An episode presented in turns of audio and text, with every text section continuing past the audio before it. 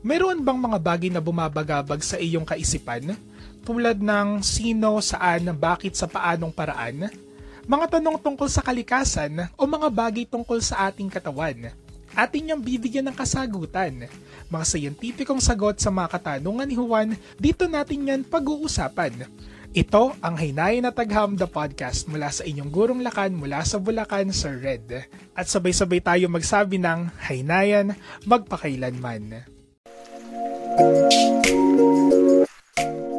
A new world has come for the cinematic universe we live in. Leave your belongings and make sure you're ready to enter in this new world. This is Cinephiles, a podcast created by two self-proclaimed cinephiles who love talking anything about films. Catch us every Wednesdays and Saturdays at 6 p.m. on Spotify, Apple Podcast, and Google Podcast. So join us as we enter to the new world of Cinephiles. Hi guys, this is your local indie guide, Churfy. And this is your horror king Ron, and you're listening to Cinephiles Season 3. Hey! Hey!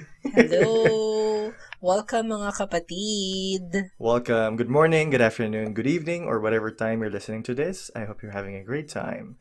Welcome to Cinephiles. If you are new here, this is, a, of course, a podcast created by your two self proclaimed cinephiles who just loves talking about anything related to films. And we are again back for another episode. Pero bago ang lahat, kamusta ka muna kapatid? Kapatid, bago ko sagutin yan, no, um, disclaimer lang to everyone kung hindi nyo pa napapanood ang film na aming i-review today, might as well panoorin nyo muna because we will be discussing deep dive into this film. So, um, spoiler alert para sa mga hindi pa napapanood tong film na to. So, Correct. panoorin nyo muna then go back to this episode para makarelate kayo at maintindihan nyo kung ano yung pag-uusapan namin about our featured film for this episode. So, ayun. Yes. Um, nakakatawa na mag-record na naman tayo na konti lang yung napanood kong films cause still same, busy pa din ako work, tapos juggling sa writing, kaya talaga yung oras ko minsan para manood, super singit ko lang, kapatid. Kaya wala ako masyado napanood for this week. Dalawa lang. Tapos yung isa, yung pa yung i-review natin. So, Alam mo, that's okay ikaw, how about you? Okay lang yun. I mean, we don't really have to have the pressure naman of watching films. I mean, in the span of me staying here sa bahay ko sa probinsya, um, wala rin ako masyadong napanood kasi struggling internet dito. Buti nga na itatawid natin to ngayon. So, kakaunti lang din. Sobrang onte. Yung mga pinapanood ko is mga movies na may copy na ako. Hindi mo na kailangan i-download. Pero ang dami ko nang na-miss na mga movies na gusto kong panoorin, di ba? And I think that's okay, di ba? I Yes. mean, ang importante is we are doing what we love and we still, of course, have cinephiles for us to share our same passion for films, di ba? And, of course, to share our love Exactly. for our listeners, di ba? And speaking of sharing films to our kapatids, no, let's go to our segment, Shared Files. Yeah! Shared files. So for this segment, we will be sharing our films na napanood for this week since our last recording, no. So, Mhm. um, unahan ko na kapatid bilang ako konti lang yung napanood ko and hindi ako magdi-deep dive masyado dun sa isa bilang Okay. yun yung i-discuss natin. But, sasabihin ko na rin na yung film na Little Fish na pag-uusapan natin mamaya, yun din yung standout film ko. So, mamaya Yes. maririnig nyo kung ano yung reasons bakit nagustuhan ko yung film na to. So, for the other film na letdown ko, hindi naman siya super letdown, pero um, nagkataon lang siguro na wala akong pagpipili ang iba. And meron din akong mga gustong i-point out sa film. So, ang film na to ay ang OTJ The Missing Eight. Oh, yes, kamusta? you heard it Kamusta? right. Um, hindi mo pa napapanood, no? Panoorin mo na. I want to hear your thoughts about it. Is it good? Um, it's actually good. 'Di ba? Um, Okay. But, ang ganda nung, ang ganda, ah, may bot talaga. Wait lang, mamaya Alam yung ko. bot.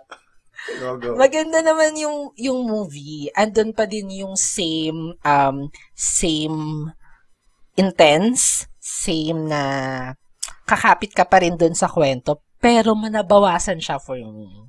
Why? Maybe because of the fact that they stretch out yung um, political agenda ng kwento. I mean, it's not a bad thing.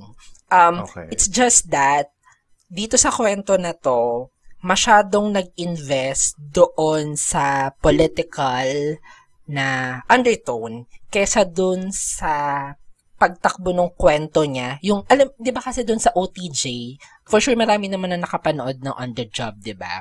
Mhm. 2013 pa yon. So, hindi naman na suspe- ah, hindi naman na spoiler yung sasabihin ko. Pero alam mo yung kwento ni Tatang tsaka ni sino pa to si Gerald, si Daniel, na yung yung story nila nag-overlap yun sa kwento ni Piolo Pascual tsaka ni Joey Marquez. And Right. yun yung dun dun ka kakapit eh. Dun ka dun ka dun siya nagiging intense kung paano sila papunta dun sa sa sa parehas nilang goal. Sila Gerald para pumatay, tapos sila Piola Pascual para um, pigilan yung mga taong pumapatay. Tapos magmimit sa dulo na na pala yung na papunta pala sila sa isa't isa. Mhm. Pero dito naman sa OTJ The Missing Eight, parang ano lang siya eh, parang um, nawala yung yung kakapit ka sa upuan kasi alam mong hindi mo alam kung saan papunta any moment. Pero dito kasi medyo naging predictable. Tapos, um, basta yung, yung, may, ayoko, baka kasi may, may mas spoil ako, pero, um, it's very obvious na meron silang pinapatamaan. It's obvious na meron silang gustong patunayan. And Mm. yun yung reason kung bakit hindi siya nag-work for me. I mean, okay lang naman yon pero parang hindi lang siya ganun nag-work for me eh. So Uh, parang well, masyado na siyang naging, I don't know, preachy, ganyan? yes. Oo, masyado siya naging preachy in a sense na Ang OA. hindi hindi sila bumangka masyado doon sa same na though magkaiba naman na ng story, lumayo naman na kasi ng kwento eh. Kaya Oo. lang parang um masyado Hindi siya na- napalayo. Hindi na same Oo. caliber nung, nung, nung Oo. una. Kasi kapatid, ano ah, pinanood ko yung sa HBO Go. So, Mhm. 'di ba sa HBO Go naka-series format siya. So pag nanood ka ng episode 1 to episode 2, ayun yung on the job na una, yung Mhm. movie. Tapos ginawa lang na series format. Then um, palating mo ng episode 3 hanggang episode 6, yun yung on the job, the missing 8. Oo, hinati sa apat. So, oo, hinati sa apat. So, pag papanoorin mo siya mula episode 1 to episode 6, yung intensity na makukuha mo for the first two episode ng OTJ, ang taas. Tapos parang pagdating mo ng episode 3, kahit sabihin mo na swabe yung transition ng kwento, parang lalaylay siya pagdating sa dulo. Yun yung, ano ha, based yun sa naging experience ko sa Okay. panonood ng buong series format. Ayun, Eto ang yun lang tanong. naman. Ito ang tanong Okay. ko. Would you say, would you have the same experience if you have started it on episode 3? Kasi syempre may point of comparison na yes, sobrang Yeah. standout ng first two episodes so, or per se the first film, kunyari. So, medyo let down nung naging episode 3. Pero, would you think it would be better if nag-start ka agad dun sa mismo movie or ganun pa rin? Kasi nga dahil alam mo na yung nag-exist yung first film and it's a lot better. Feeling ko mag-iiba ka ng experience kasi kung hindi ka na-refresh kung ano yung meron sa sa on the job na una, Mm-mm. parang solely yung experience mo doon lang sa The Missing Eight. Pero Mm. meron kasi akong ano, meron meron pa rin ano eh, may, may, downfall pa rin yung kwento niya kahit sabihin mong mag-isa lang siya. Na kahit Oo. iiwalay mo siya sa on the job. Kasi nainis ako, ang dami niyang product placement na sobrang nakaka-off. Very commercial. Oh, alam, yes, eh, yun, exactly. Yun yung gusto ko pa pala i-point out kanina. Di ba si On The Job, very indie. Mhm. Etong si The Missing Eight, very commercial. Ay, Oh. Nawala ng magic. na naiintindihan ko naman kung etong mga products na to ang bumuhay sa pelikula na to. Pero parang yun nga, nawala yung magic na, yung indie vibes ng on the job. Yun yung nawala. Na naging, Oo. na naging Kasi pag siyang naging commercial yung Star film, Cinema na, film. nababawasan ng nababawa aminin natin 'di ba pag commercialize masyado yung film nababawasan yung realism niya na Oo. kasi what I like what we like about indie films is it's super I don't know if it's not too realistic at it's at least you know, closer to reality than commercial commercial Yes. films eh. Kasi pag nanood ka ng commercial films, as lalo na pag may mga product placement, parang na, it takes you out of the magic, out of the fantasy na, ay, oo nga, film lang to. Alam mo yun? So, Oo, pag ayun, may mga diba? nakikita ka, hindi ka na-apektado. Parang dito kasi alam mong di siya totoo. Sa on the job, parang syempre, naset ka na, ano eh, indie, nabakbakan, tapos makakakita ka ng Jollibee, tapos in your face pa yung paglalagay nung picture ng Jollibee. Ito nga pala lang. ang dala kong Chicken Joy. Oo, at hindi lang siya, hindi lang Jollibee kapatid, pati Chucky. Ah, Nakakaloka. okay. Kaya At parang, least alam natin yung sponsors nila. ah, diba? Thank you, Jollibee and Chucky. Shout I love you out. both. Pero Oo. parang nakakawala siya ng ano, ng, nakakawala siya ng cinematic experience kapag pinanood mo si the Job. Kaya parang dun lang ako na off ng konti. Grabe. Mm. Okay, Ayun. that's that's valid naman. I think okay lang naman yun. I mean, Pero ano ha, commendable naman din talaga. Um, I think deserving pa rin naman talaga si um, John Arcilia because grabe naman po talaga ang oo acting ni naman. Kuya Kailan ba mo. siya nag-disappoint? Ang lala. diba? Sobra. Oo. And even si Lotlot De Leon, ang galing. Christopher De Leon, ang galing. Oo. Alam mo yun, Stars, ano yan? Powerhouse yan eh. Yes, 'di ba? Kaya parang sabi ko kung kung walang top-notch acting dito sa on the job, parang feeling ko magpa-flop siya for me. Oo. So, nabit-bit siya ng ano, acting. May mga ganun Oo. talaga. Yeah. And besides, I think, ano, tayo naman, ano, so just to, ano lang din, our, um, uh, set our expectation, uh, listeners' expectations, we're very much for political films, di ba? Kasi again, we always say this in this podcast that, you know, we believe that films uh, is just more than entertainment. They all actually speak uh, more than that. It you know sometimes it's for a message or sometimes it's a statement. And we we love political uh, sorry political films. Siguro pero nagigets kita although I haven't seen it yet. Pero nagigets ko kapag naging super super in your face na siya. Mas maganda pa rin kasi yung subtle siya, yung parang mas mariramdaman mo as opposed to like kulang na lang ingod-good yung mukha mo na eto ang message ng film namin, di ba? Yes. Mas may effect kasi minsan yung parang may pahint lang sila doon sa message nila. Parang mas, for me, mas ano siya, mas suntok siya doon. Alam mo yun? Yeah. Kaysa sa parang Oo. latag ka ng latag. 'di ba? Correct. Yung ikaw mag-figure out, mas mas, mas Yes, maganda pag oo. pinaghihirapan mo talaga. True, 'di ba? Ayun. So ano, pa, kapatid panoorin mo, it's a good film pa rin naman, 'di ba? So hindi na, parang hindi eh. Parang na-discourage. Charot. na-discourage na ako. nagustuhan ni. Gideon, enjoy niya, 'di ba? Yung Ah, ano. Cripsilog G-Boys. Ah, ah. Um may ano sila doon, may review sila. Ah, very Eric Mati fan din kasi si Gids eh. Sige, Yes. sige. Ipipila ko yan. Pero I'm pretty sure na sa huli ko siya ilalagay dahil marami pa akong nakakuuna eh. So, ayun lang naman yung akin. Ikaw, kapatid. Anong yung, ano, um, shared files and letdowns and standout films mo for this week? Ang dami naman. Tatlo lang kapatid ang napanood ko. Saan ko sila ipapasok. So, tatlo lang siya. So, isa-isahin ko na lang din. Last time kasi parang nasa 30 plus, no? So, hindi ko na minention lahat. Pero ito, so, tatlo yung napanood ko kapatid. Pretty Persuasion, Ex Machina, Ex Machina, and Hello, I Must Be Going. Sobrang luma na nito kapatid. Yung, pre, yung Pretty Persuasion 2005 pa, yung Ex Machina 2014, and then yung Hello, I Must Be Going 2012. Ay, no, sobrang random yan, no? Yung tipong mga, Oo. pag sinabi mo, parang, ano yan? Anong film yan? Ganyan Oo, kasi parang, ka-random. parang di sila na-hype. Correct. Ganun ako random yan. Pero sige, I, I really would love to talk about these films kasi yung Pretty Persuasion, kapatid, ang ganda niya kasi it's a dark satirical comedy na sobrang perverse ng topics niya. Imagine Mean Girls pero parang 10 times darker. Kasi Ah, it's a story about uh, high school students. Tapos may bi- ang bida doon is very Regina George siya. So she's really popular, she's really mean, pero sobrang manipulative niya. And she controls everyone around her like a puppet. Ganon, ganon yung kwento niya. And uh, trigger warning for anyone listening here. So yung film actually tackles bestiality, pedophilia, um, suicide, um, school shooting, um, religion, racism. Ayun, is- imagine may mga Grabe ganong ha, topics full niya. pack ha. Sabi ko nga eh, parang feeling ko nung yung gumawa ng film na to, parang they wanted to take as much as uh, uh, taboo topics na boxes. And alam mo, minsan nagiging tacky siya, pero I think they did well in this film. Kasi parang, you know, I felt I felt bad laughing for some parts, pero minsan naisip ko, parang nakakamiss yung mga ganitong film, yung mga controversial films. Because nowadays, this these kind of films is not gonna fly by ng basta-basta. Alam mo naman, sobrang rampant ng cancel culture natin and very sensitive Oo. na ang lahat.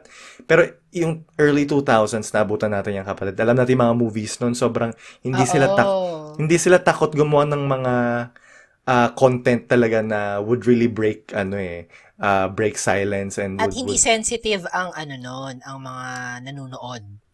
correct yeah.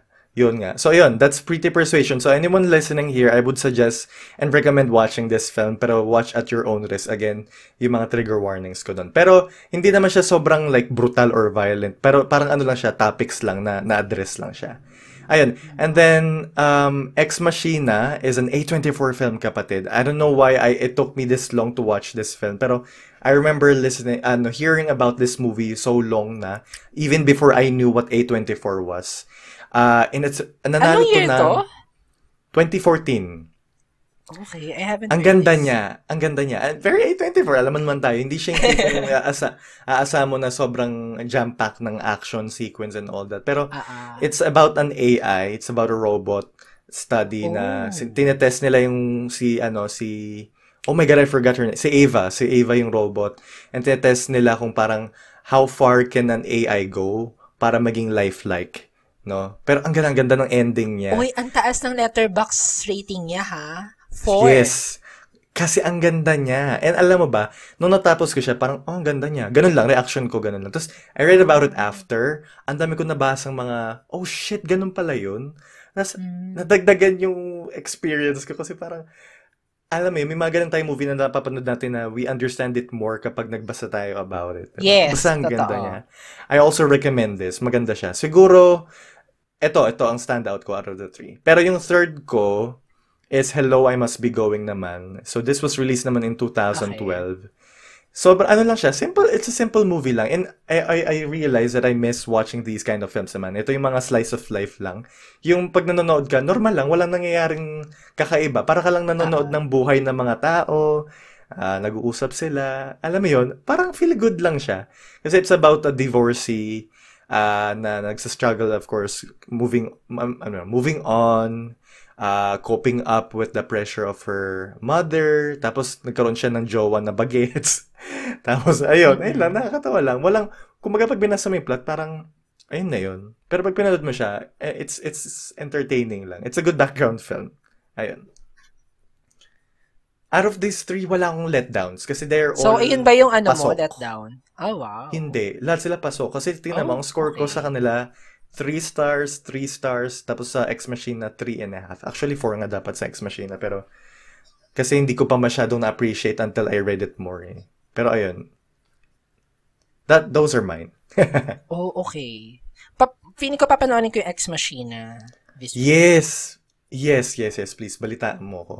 Maganda siya. Ang daming magandang reviews. At- at maganda Daming siyang- Naka, At marami siyang interpretation. Like, you can watch it several times at iba-ibang meaning ang pwede mong makuha. You know, basta I'm not gonna spoil the movie for you kasi I'd like to have you your own, I mean, I'd like to listen to your own take without any, ano eh, bias or prejudice pa. Ayun. Those are mine. So, okay. for anyone listening to our shared files, if you'd like to let us know what you have seen recently and maybe share or recommend it to us, please tweet us at our Twitter account at CinefilesPod. C-I-N-E-F-I-L-E-S-P-O-D. P-O-D, sorry, na ako. And, and or use our hashtag CinefilesPOV while listening to this. Ayun lang. Dahil dyan, let's go to our full-length episode. As I was saying kanina, for our feature film for this episode, we will be talking about Little Fish. So, ito yung Little standout Fish. film ko for the past week na napanood ko. So, let me read you the logline. A couple fights to hold their relationship together as a memory loss virus spreads and threatens to erase the history of their love and courtship. So, kapatid, Yes. can you tell us more about this film? So, Little Fish, bago lang to, no? So, Little Fish is a 2021 American science, fic- science fiction romantic drama film. And it was directed by uh, Shad Hardigan na sinulat naman ni Matson Tomlin. So credits to Matson kasi this was a really brilliant screenplay. Yes, Tapos, yes, it starred Olivia Cook, uh, Jack O'Connell, Raul Castillo, and Soko. And officially, it was released noong Feb 5, Feb 5 lang, 2021, ng IFC film. So, ba actually, bago-bago tong film. Yes. And I'm quite surprised why it did not get a lot of hype. Um, pero it Oo, does deserve so hindi pa much. siya masyado na pag-uusapan eh. Yes. Ikaw kapatid, what's your take on this film? Actually, thankful ako kasi, di ba, you recommended this and uh, and of course si Selden na um, ang ganda nga nitong film na to. So, noong una, I mean, ano ba to? Parang hindi ko trip. Ano ba to? Something about fish lang ba siya? Or something about, um, alam mo yun? Yung parang, actually, actually, nung kapatid, hindi ko pinanood kasi yung ano eh, yung trailer. Parang na, na, sinearch ko lang siya, tapos nagtumingin ako ng mga pictures. Tapos parang ang dating niya sa akin, um, tawag nito, yung movie ni Min tsaka ni Carlo Aquino, yung, ano Ah, to? isa pa with feelings. Ah, isa pa with feelings. Kasi di ba may aquarium, tapos um, Ah, oh. medyo may, yung ilawan niya, very ganong vibe. So, akala Very ko baka neon. very, very basic lang na ganon. So, when I watched the film, I, I watched the film without expectation. Basta sabi nyo lang, maganda siya, tapos sabi mo, magugustuhan namin siya. So, sige, Mhm. sabi ko, since alam naman ni Ron yung mga bagay na magugustuhan ko, sige, go, let's see. Nung pinanood ko siya, sabi ko, wow. Um, umpisa pa lang ng kwento, it's very poetic yung screenplay. Yun talaga yung napansin ko. Um, 'di ba may voice over and everything and ganyan. So sabi ko Mhm. hala um nakuha niya na agad yung attention ko. So as I was watching the film, it's very relevant. It's very um syempre we live in this pandemic na nakakulong lang tayo and then may virus na um, kumakalat. So it's it's the main topic of the ano eh, of the of the film. So may virus na kumakalat and ang effect nun sa tao is nakakalimutan niya yung memory niya. Nawawala yung memory niya at all. Mhm. So, nakakalimutan niya kung sino yung asawa niya, sino yung magulang niya, sino yung mga kaibigan niya, and everything ganyan. So, um, yung, yung start ng story, meron akong um, prediction sa kung ano yung possible na mangyari sa kanilang dalawa, sa ating main um, characters. Pero, Si Emma um, at si Jude. Yeah, yon tama. Emma and si Jude. So, may, may, may konting hint na kung ano yung mangyayari. Pero yung effect niya when you watch the last scene, kapatid, y- yun, yun, yun, yung cinematic experience na hinahanap ko sa isang pelikula. Alam mo yun, na parang I had to pause watching the last scene kasi, um, tawag dito, gusto ko intindihin lahat. Na parang, Ako Hindi ko na- di ba, parang, what? Andun, an, an, binigay na siya sa'yo sa umpisa, pero parang iba pa rin siya kapag inabot mo na yung dulo. Mhm. 'Di ba? Parang y- yung yung yung pagkakatahin ng kwento, yung sobrang hands down sa direction dito ni ano, ni sino nga to? Ni Chad Hartigan kasi Ah, Um, nothing special sa cinematography. Kumbaga, it's very, kung what they had in their cinematography is very staple lang sa ganitong klaseng genre. Yung medyo slow burn, na may mga conversa- conversational na maiintindihan mo siya and rel- relevant and very relatable to you. Kasi, um, yung narrative ng kwento is very romantic. It's very, um, youthful and forgetful. Alam mo yon Na parang, um, siguro, magig, magiging iba yung feeling or experience kung hindi nagkataon na may pandemic. Parang sa, i- ang, ang baba, baba, bab- babangka ako sa ibang klaseng experience kung wala tayong pandemic. But it True. made a lot of sense now that we experiencing the same um, catastrophe na um, may, may takot tayo na baka pag tayo yung maapektuhan, kapag sa atin dumapo yung virus, may mga taong maiwan tayo. May mga tao tayong um, natatakot na mawala. And one, one, tawag nito, one line na talagang super tumatak sa akin nun is, when your disaster is everyone's disaster, how do you grieve? Na parang sinampal ako bigla na, hala, totoo no, na parang sa panahon natin ngayon, ang hirap maghanap ng empathy sa ibang tao kasi all of us are experiencing the same thing. Correct. Diba? Na parang, Mhm. hello, grabe yung, grabe yung sampal nun sa katotohanan sa atin now that we're experiencing this kind of, ano, no, pandemic. Na parang, ang hirap din minsan na humingi ng tulong kasi alam mo din na yung ibang tao, parehas lang din naman ng pinagdadaanan sa kung anong pinagdadaanan mo. Kaya parang, sobrang, sobrang ganda ng film na it's very sad and it's, uh, um, ano mo yun, makakahinga ka pero pa, paiiyakin ka pa rin niya. Parang, it's, it's that kind of experience na ano eh, na minsan masarap, hindi dahil masokista ka ha, pero parang, ayun lang, parang, makakahinga ka, ka makakahinga ka, pero hindi ka patitig, hindi, hindi nun matitigil or mapipigil yung lungkot kasi ibibigay pa rin niya sa'yo yon kaya, Mm-mm. grabe yung experience ko sa film na to. Wow, ayun, medyo naiyak tuloy ako, naalala ko yung ano, yung ending. Pero basta yun, um, other departments naman sa akin, it's not, ano eh, it's very, it's very typical yung, yung I mean, um, cinematography, though yung acting, very, ano naman ha, very, very good performance kasi ang ganda rin naman ng chemistry ni Jude Yes. tsaka ni Emma ni Correct. Jack O'Connell. 'Di ba? Tsaka ay ni Jack O'Connor tsaka ni Olivia Cook. So, um bukod talaga sa sa acting, yung screenplay talaga sobrang poetic, sobrang cinematic for me. niya.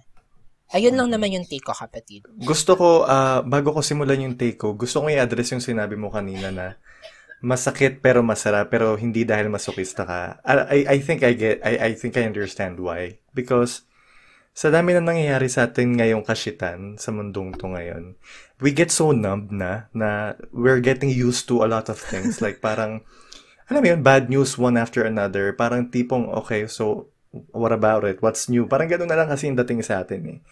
And siguro makaramdam tayo ng to feel something is a lot better than to feel nothing at all. Parang ganun. And Yes, this true. this film this film really did make us feel something eh. Alam mo yun. And yes, I do agree with you na yung sa ending na parang it is literally parang lum, lum- umalis yung kaluluwa sa katawan ko. Um, kasi trivia I was working while I was watching this. Ah. So in, in fairness, ano pa yun na, partida, I wasn't fully focused. Oo. Tapos, so parang, okay, work, work, work, and then I was listening to the to the line, and then the, the parang, what? What happened? Sabi ko parang, did that, did that just happen? Sabi ko gano'n, or was I just imagining things? So, I had to rewind, and I had to fully focus on it. Tapos sabi ko, grabe, grabe, iba. So yun nga, so parang it, lit- it literally felt like my soul, soul, soul, my soul left, left out of my body. Nahihirapan ako mag-process ng words at this time kasi alas 12 na at wala pa rin ako maayos na tulog. Anyway, ayun, so gusto ko lang i-address yung part na yun na sinabi mo. Pero okay, my take on this film is, yes, I mean, kaya naman kinulit-kulit ko kaya talaga kayo. Hindi ko kayo tinigilan kasi sabi ko, you guys should really watch this kasi alam kong ikaw and si Cel, ito talaga yung mga trip yung film eh. I think it's kind of like, para siyang Before Sunrise and, and, um, Eternal Sunshine of the Spotless Mind Made Love. Oo, yes. Eternal Sunshine. ang kaso nga lang dito, kasi sa Eternal Sunshine of the Spotless Mind, it kind of addressed the question na, na what if I want to I wanted to forget someone that I don't want to remember anymore? You have a choice. You have a choice. Pero sa film na to, ito ang masakit naman na na kailangan mong harapin na paano kung pagising mo na lang isang umaga is hindi ka nakilala ng taong mahal mo, yung taong mahal mo nakasama mo ng ilang taon. 'Di ba? Parang Yes. and alam mo, you don't watching- have control over it. Correct. And and watching and you know watching the story of them, watching Emma and Jude's story.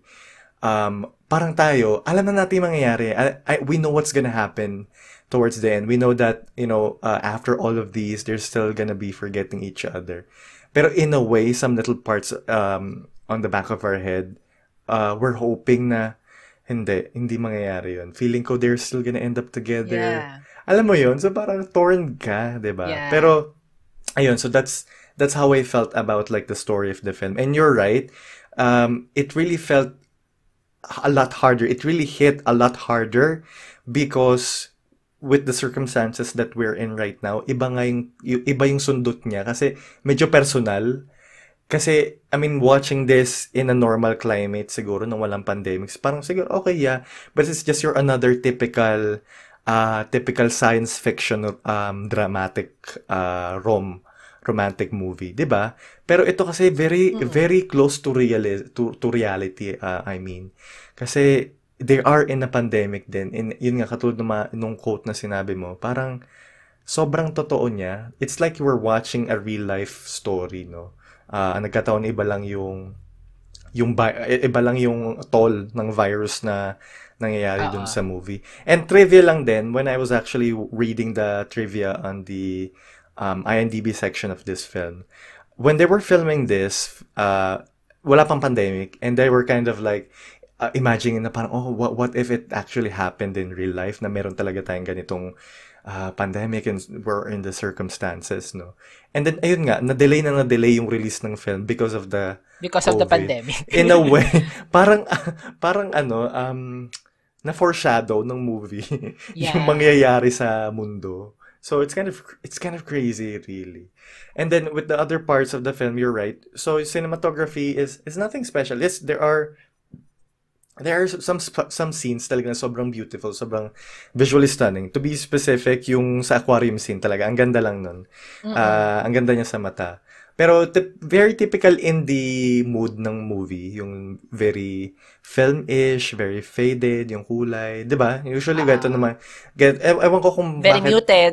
Yeah, very muted, no? Hindi ko alam bakit ganito lagi yung kulay ng mga ganitong movies. Pero Oo nga. in a way, siguro it helps naman. Siguro kasi medyo gloomy yung ano niya, yung yung subject matter. So, ayun. Um, the sound, ay, ang ganda ng soundtrack nito. Um, I know that you didn't mention it, but I want to credit the soundtrack of the film kasi sobrang ganda niya. Alam mo yung, al- wala akong alam sa mga movie na, ay, wala akong alam sa mga movie. Wala akong alam sa mga kanta na Pilinay. Pero they they jived well with the scenes. I mean, very indie playlist. Siguro sucker lang pa rin talaga ako sa indie music. Um, kaya sobrang saktong-sakto niya. Parang siguro kung walang pandemic, no kapatid, itong movie na to would be just panned by people as, ano ba, anong tawag doon? Ano ba yung tawag doon sa mga ganong movie? Yung mga very pa-indie, masyadong pa-edgy, pa-unique. Pero, ayun nga, siguro dahil tumiming siya sa nangyayari sa atin ngayon, sobrang ano niya, sobrang ganda niya. Kaya ayun, um, I remember reading a lot of triv- reviews about this film. Um, pero like last month lang yon. And then akala ko parang luma na siyang movie. Tapos matagal matagal ko na siyang nilista eh. So it's a I, I really am glad that I decided to you know go back and watch this film kasi sobra sobrang worth it talaga niya. Alam mo 'yun. As in, as in sobrang ano niya, no? Sobrang, after ko, wa- after ko siya panoorin, parang may mga 5 seconds ako natulala lang. Tapos parang, Yes, sobra sobra. ka. Kung, Existential dread talaga. Kung, oo, sobra. Na parang, siguro nga, dahil, you're right, tama ka na, dahil nga ngayong panahon siya natapat na mapanood natin, di ba? Kaya parang so, super relevant siya sa atin. Pero ano mo yun, parang, yung message pa rin naman kasi nung film is, yung, yung takot na one day, mawala yung mga taong mahal mo. Alam mo yun, makalimutan mo na lang sila na andyan sila sa tapat mo pero hindi mo ma-recognize kung sino sila at Mhm. ano sila sa buhay mo. Kaya parang do, doon din ano eh, doon din ano eh um tumusok talaga after watching the film. Lalo na yung yung scene na yon kapatid sa dulo. Yes, and feeling ko another message din ng film is that no matter how hard you control things, sometimes talaga, you know, it's just ine- inevitable. Ano? Inevitable. oh my God, nabubulol ako. Mm-mm. It's Parang- sure to happen talaga, no? Hindi Yeah, yeah, yeah. Yeah, I mean, it's just the way life goes talaga, no, sa akin. And also, sorry, I forgot to mention, pero sobrang underrated actress ni, E- ni Olivia Cook, si Emma. Sobrang paborito ko na to noon pa kasi siya nasa siya yung nasa Earl, ano eh, ah, Me Earl and the Dying Girl. And kapatid siya rin yung girlfriend ni ano, ni Riz Ahmed sa Sound of Music. Ano sound of, sound of metal? Ay, Sound of Sabi Metal. sana, sound of music. Ano to? Ba't naging ano? Bakit naging... The Hills Are Alive. naging theater, Kevin? Ano? Sound of Metal pala. Sound of Metal. Sound of Metal, yeah. Siya yung girlfriend ni Riz Ahmed. Palpak na naman ako. Ah, talaga ba? Oh, Yes. kasi medyo iba yung itsura niya doon eh. Siya yung klase na, act- ano siya yung din. klase na actress na you see her everywhere and yet you kind of don't I don't May know range. why. Oo. You May see her everywhere siya. pero hindi siya sumisikat. Very ano siya, very Lu- Lucas Hedge. Parang feeling ko nga siya yung female version ng Lucas Hedge. Ano, Hedge ba? Hedges. Hedges. Uy, gabi ka naman. Yung Lucas Hedges ko naman, ano naman yun? Talagang alam mong siya yun. Oo, hindi. I mean, si Lucas Hedges, katulad ni Lucas Hedges ha, ay, she's in a, I mean, he's in a lot of film. With Yung big, pagiging underrated act actor niya. Yes, ganun. underrated. Kasi si Olivia Cook, sobrang dami niyang, gan- ang galing niya. She has the range as well. And Yeah. she's been, siya, na-discover ko si Anya Taylor-Joy dahil sa kanya. Kasi I really love Olivia Naikwento Cook. sa'yo ni Olivia, si Anya. Hindi. Uy, Ron, eto si Olivia. Ay, si ano, si Anya. Si Anya. Hindi, kasi I love Olivia. I love, I love Olivia Cook, di ba? Tapos parang, I saw a movie of her, Thoroughbred, yung pam, to, Thoroughbreds, yung pamagat niya. Tapos like, oh, kasi medyo ano daw, suspense, dark, uh, dark film. Tapos pinanood ko yun, tapos nandun si Anya Taylor. Doon ko unang nakita si Anya, and then, Mm. ayun, the rest is history, and ngayon, addict na addict na ako kay Anya. Yun, di ba? Anya Stan, yes. Yes. Ay, at saka nasa Ready Player One din pala siya. Oh my God, see, tingnan mo, ang dami niyang movie na. Grabe yung range niya, ha? Hindi ko siya Diba? naalala sa Ready Player. Hala, hindi ko tuloy alam if that's a good thing or not. Unmemorable ba siya? Hindi. I mean, Hindi naman. unforgettable. Though, sig- forgettable. si- siguro ano lang, medyo betro lang siguro. Like, di ba sa Sound of Metal, sobrang betro lang naman yung girlfriend doon ni ano. Oy, pero ang galing niya doon, aminin mo. Pero diba? ang galing niya doon, ha? To Kahit fair, saglit ang lang siya. doon. Akala ko nga manonominate. Diba? Na-nominate nga yata siya doon. Best supporting actress siya doon eh. Talaga ba? nom- nominate, sa nominate. Oscars? Yeah, yeah, yeah. Or sa Oscars. other, ano? Ah, sa Oscars ba? Yeah, yeah, yeah. yeah. Pero, ano, um, nominated lang. As far as I know. Anyway, so kapatid, na ganun tayo, nag, nag-gush tayo bigla from Little Oo. Fish to Olivia Cook. Sorry sa segue namin, no? Pero ikaw, kapatid, what can you say about, or like, what would be your favorite scene in this film? Siguro may favorite scene ako doon. Um, yung um, this particular scene na nakatingin sila sa pictures sa wall tapos walang ano walang sinasabi wala silang dialogue tapos parang nakatingin silang sila parehas doon tapos back shot yung nakatalikod sila sa camera Mm-mm. yun it's very very typical ano shot sa mga ganitong klaseng Aha. genre Very Pero- sucker tayo yun, no? As, Oo, as diba? mga indie boy shit talaga. Yung mga, oo, gano'n. Very indie vibes, yung ganong ano eh, very, yung ganong shots. Pero, ang bigat sa akin noon, nung eksenang yun. Kasi, Mm. yun yung tayo na, ang dami na nakakalimutan ni Jude. Mm. Tapos, parang, they were facing, ano, those, um, pictures na gustong, di ba kasi tinutulo, si Emma lagi niyang sinasabi, ay tinatanong lagi si Jude, ano, what's your favorite color? Um, when did we first meet? Ganyan yung parang mga basic na para maalala lang ni Jude yung mga memories nila. Tapos they were facing those pictures na parang um, ang bigat-bigat sa akin nung eksena na yon na kahit wala silang sinasabi, parang ramdam mo na may takot, ramdam mo na ang lamig ng room, ramdam Right. mo na any moment pwedeng may mag-breakdown sa kanila kasi yung alam nila na any moment pwedeng ma- total mawala yung memory ni June. And yun yung takot na naramdaman ko rin kay Emma watching that scene. Kaya yun yung favorite scene ko din talaga. How about you? I, I also forgot, speaking of pala, sorry, speaking of those flashbacks, parang in a way, this movie reminded me of The Father. Because it kind of shows how Ah, yeah. memory and time can play kapag wala ka na wala ka ng grasp um, of your reality. 'Di ba? I mean, natuwa pala ako, sorry. So cinematography, I know I said it's nothing special, pero may I like how they did the the uh, how they portrayed na Jude was losing the ano, was losing his memory. 'Di ba na pag nagfa-flashback, iba yung lines na sinasabi nila, pero hindi naman yun yung actual na nangyari. Um, Yeah.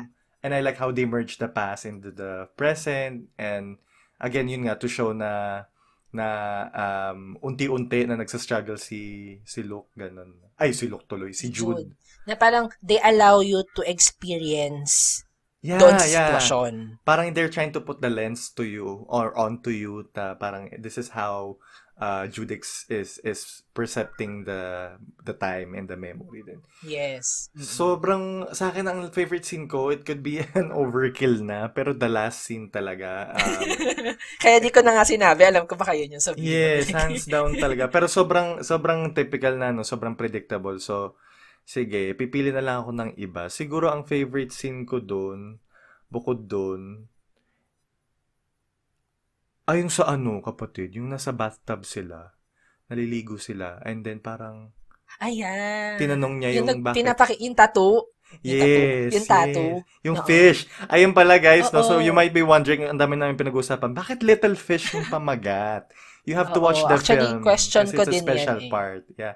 It holds a special part between them eh. It's a special thing. It's a small part doon sa pelikula, pero um, it plays a huge part in their relationship and then Yes. dun sa kwento nilang You- dalawa. I mean, it's nothing grand way. Yeah. na parang, bakit little fish? Na parang magiging malaking revelation siya, ganun. Hindi. Hindi. Ano lang siya, small part Very siya, ano, pero it's the special thing between Kapatid, the two of very, them. very MMK, like piso. Oo, Mga ganon. Chinelas. Oo. Tapos isipin mo, bakit chinelas? Yung pala, yung chinelas na laglag lang sa tricycle. yung mga ganong o kaya pina, pinapalo sa kanya ng nanay niya, kaya siya naglayas ng bahay, tapos napariwara siya. Diba? Mga ganong, ganong small details lang si Little Fish. Pero, Yeah. ano, it's a big part of their relationship. Ganon. Correct. Yeah, so I'm not gonna spoil more of that favorite scene of mine, pero I, I really would like you Ah, guys to watch this movie para maintindihan. Yeah, it's cute and sad and heartbreaking at the same time kasi ayun na again, it's hard for you to see kasi alam mo yun, iba yung feeling ng bigla na lang kunyari I mean with I mean excluding the ano ah, the pandemic situation and the mo- memory loss. Yeah. Ang hi- ang hirap, I mean, mas okay pa na kapag ano, makipaghiwalay na lang sa yung tao. Kasi yung kasi makita mo harap-harapan, paunti-unti na lumalayo siya. 'Di ba ang sakit nun? Diba? Ang sakit nun. Exactly. Ako. Feeling ko nga. So parang ako ganun, mas gusto ko yung ganun eh, band-aid. Like tanggalin mo na mabilisan kasi Yes. yung tipong parang ako madedepress lang ako and then um I, I- I'll just feel bad as times go on na nakikita kong nawawala at nawawala sa harap ko yung kislap ng mata. 'Di ba? Mm. Yung ganun.